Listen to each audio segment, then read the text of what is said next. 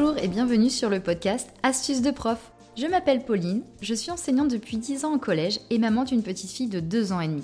Je me suis régulièrement formée aux sciences cognitives et à la psychologie de l'enfant tout au long de ma carrière. Ce podcast est fait pour vous parents. C'est un espace de bienveillance dans lequel je vais vous transmettre des astuces afin d'aider vos enfants à mieux apprendre. Vous aider pour que le moment délicat des leçons soit plus rapide, efficace et agréable. Pour rappel, le sujet de ce podcast, c'est l'enfant. Chacun est donc unique. Toutes mes astuces ne vous seront pas utiles ou ne seront pas toujours efficaces. À vous de les adapter car vous êtes les seuls à bien connaître vos enfants. Bon allez, c'est parti pour un nouvel épisode.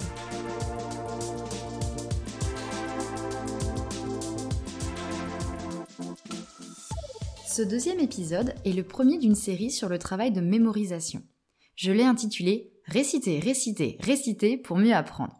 Nous avons tous été confrontés à cette situation de devoir réciter par cœur. En tant que professeur d'histoire-géographie, je demande à mes élèves d'apprendre régulièrement leurs leçons afin de retenir ce qui a été vu en cours. Des dates, des cartes, des textes, des définitions.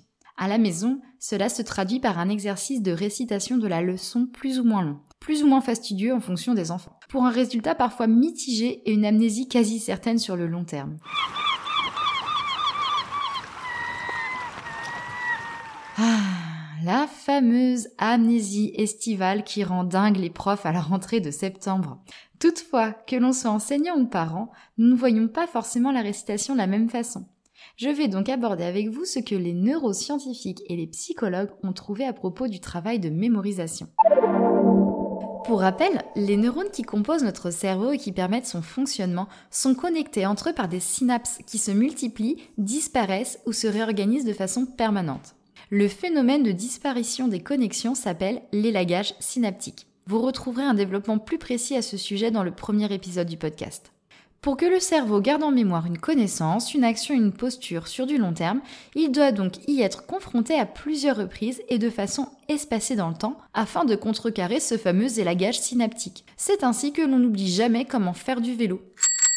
Dès la fin du 19e siècle, le scientifique, pardon pour mon accent, je n'ai jamais fait allemand, le scientifique Hermann Ebbinghaus avait établi une courbe de l'oubli qui est encore utilisée auprès des enseignants.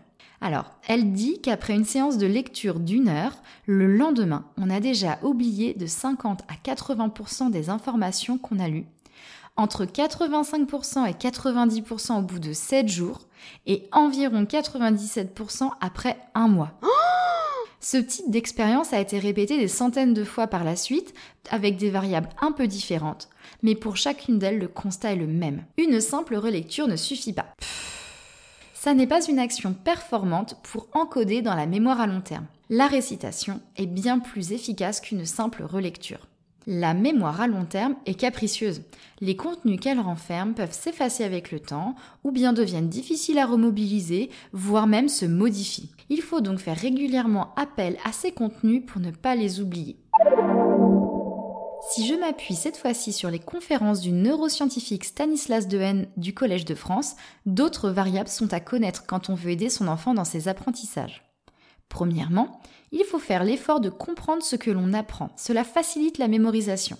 Exite donc la récitation par cœur au mot près sans faire l'effort de comprendre ce que l'on récite.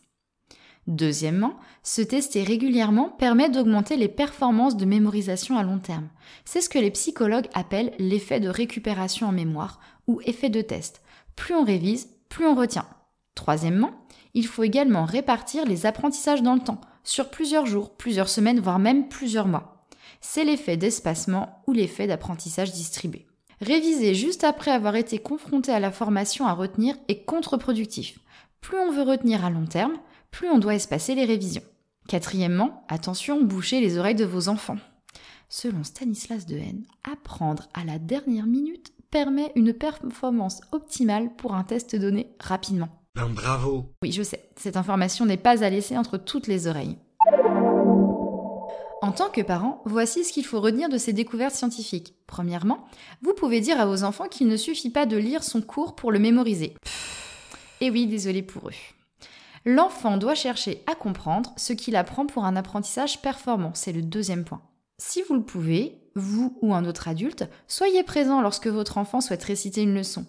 Demandez-lui de reformuler ce qu'il a appris et non de réciter au mot près.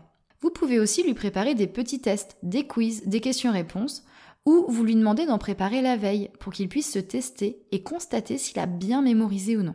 Je vous donnerai des outils pour s'auto-évaluer lors du prochain épisode. Troisièmement, aidez votre enfant à espacer ses récitations. Pour plus d'autonomie, vous pouvez l'aider à créer un planning de récitation hebdomadaire qu'il devra compléter en fonction des évaluations programmées et des leçons de la journée à apprendre.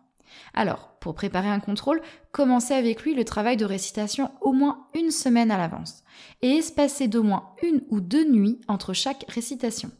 Pour une leçon du jour, il est plus performant de demander à votre enfant de réciter sa leçon le lendemain du cours plutôt que le soir même.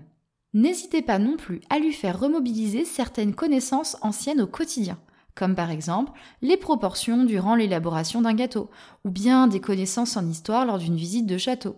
Ça peut être aussi des connaissances scientifiques, biologiques notamment, durant une balade en pleine nature.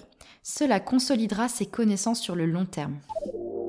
Je vous remercie sincèrement pour votre écoute, chères auditrices et auditeurs. J'espère que cet épisode vous aura plu. N'hésitez pas à aller sur les réseaux sociaux, Facebook et Instagram, pour échanger avec moi à propos du sujet que nous avons abordé aujourd'hui. Vous pouvez également écrire votre avis sur mon blog ou les réseaux, je serai heureuse de les lire. Si vous avez envie, n'hésitez pas à me communiquer des sujets que vous souhaiteriez voir abordés dans cette émission. Si vous aimez ce podcast, je vous invite à laisser un commentaire et 5 étoiles sur Apple Podcast ou Spotify afin de le soutenir en le rendant plus visible. Encore mille merci pour votre écoute. J'ai pris beaucoup de plaisir à faire cet épisode. Je vous dis à la semaine prochaine. D'ici là, passez de beaux moments et surtout n'oubliez pas, vous faites déjà de votre mieux.